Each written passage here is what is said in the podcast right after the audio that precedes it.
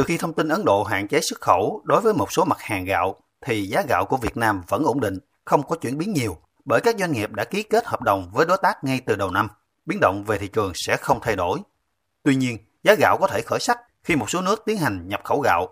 Nhận định từ Hiệp hội Lương thực Việt Nam, từ đầu năm đến nay, Philippines đã nhập khẩu hơn 2,2 triệu tấn gạo của Việt Nam với giá trị hơn 1 tỷ đô la Mỹ, đứng đầu về danh sách nhập khẩu gạo của Việt Nam. Tiếp đến là Trung Quốc với hơn 520.000 tấn và một số thị trường khác. Ông Nguyễn Ngọc Nam, Chủ tịch Hiệp hội Lương thực Việt Nam cho biết, kế hoạch xuất khẩu gạo cả năm 2022 khoảng 6,3 đến 6,5 triệu tấn, cao hơn khoảng 100 đến 200 ngàn tấn so với năm 2021.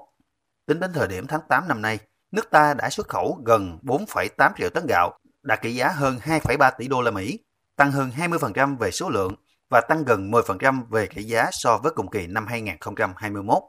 Tuy nhiên, giá xuất khẩu bình quân đạt hơn 486 đô la Mỹ một tấn, giảm hơn 47 đô la Mỹ một tấn so với cùng kỳ năm trước.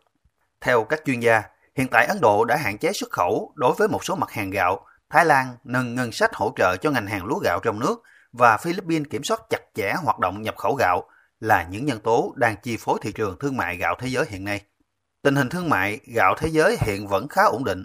Tuy nhiên, vẫn cần tiếp tục theo dõi chặt chẽ diễn biến thị trường trong và ngoài nước thời gian tới.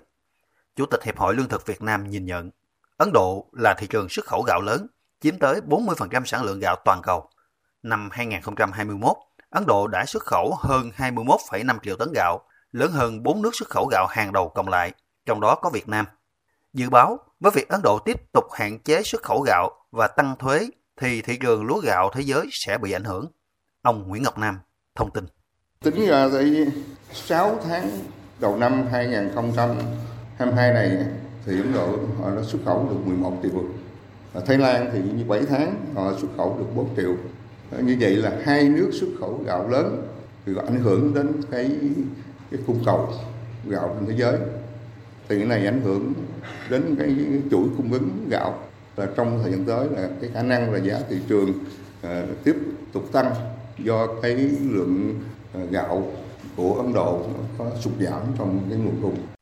Ông Trần Thái Nghiêm, Phó Giám đốc Sở Nông nghiệp và Phát triển Nông thôn thành phố Cần Thơ cho biết, ngành nông nghiệp đã khuyến cáo người dân canh tác lúa theo hướng bền vững, thích ứng với biến đổi khí hậu, giảm lượng giống, phân bón, sản phẩm làm ra đạt chất lượng tốt, đáp ứng tiêu chuẩn kỹ thuật của các nước khó tính trên thế giới.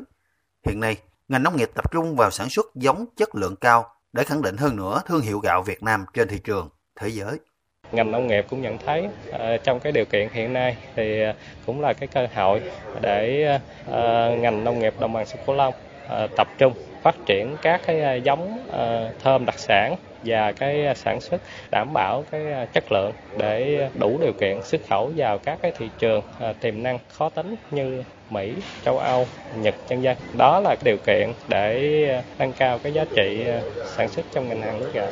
Theo ông Lê Thanh Tùng, Phó Cục trưởng Cục Trồng trọt Bộ Nông nghiệp và Phát triển Nông thôn, diễn biến của các quốc gia xuất khẩu cũng như các quốc gia nhập khẩu luôn luôn có sự thay đổi hàng tuần, hàng tháng, tùy vào sản lượng lúa gạo. Theo dự báo của các cơ quan về lương thực, tổng lượng lúa gạo toàn cầu khoảng 550 triệu tấn và lượng gạo hàng hóa khoảng 50 triệu tấn. Có thể lúa gạo sẽ không có biến động gì lớn, dù nơi này, nơi kia có thể bị thiên tai mất mùa, vì lượng gạo như vậy sẽ không có biến động. Và chúng ta cũng không kỳ vọng về lượng gạo có thể thiếu hụt vì Ấn Độ và Trung Quốc có lượng gạo dự trữ tương đương với lượng gạo hàng hóa một năm trên toàn cầu. Có thể thiếu hụt lương thực trên thế giới diễn ra nhưng không kéo dài. Thứ nhất, vì nhiều quốc gia có thể xuất lượng dự trữ quốc gia. Thứ hai, mùa vụ của các quốc gia sản xuất lúa lúc nào cũng xuống giống và luôn luôn có thu hoạch. Ông Lê Thanh Tùng nhận định. Cái chìa khóa để giảm cái chi phí sản xuất lúa gạo, đó là giảm lượng giống gieo xạ trên một đơn vị hecta. Khi chúng ta giảm lượng giống này thì các cái chi phí cho phân bón, thuốc bảo vệ thực vật nó sẽ giảm theo. Và như thế là cái chi phí trên một cái kg lúa gạo của chúng ta sẽ giảm. Nó sẽ làm cho cái lợi nhuận của bà con nông dân tăng lên. Một ý nghĩa lớn hơn nữa đó là chúng ta đang hay cạnh tranh việc xuất khẩu gạo với các cái quốc gia xuất khẩu. Thì nếu giá thành sản xuất của chúng ta thấp doanh nghiệp có những cái thuận lợi để mà mua gạo xuất khẩu thì cái việc mà chúng ta đẩy mạnh cái xuất khẩu nó sẽ tốt hơn. Thì như vậy rằng là cái cơ hội để chúng ta xây dựng được cái thương hiệu gạo Việt Nam an toàn, thân thiện.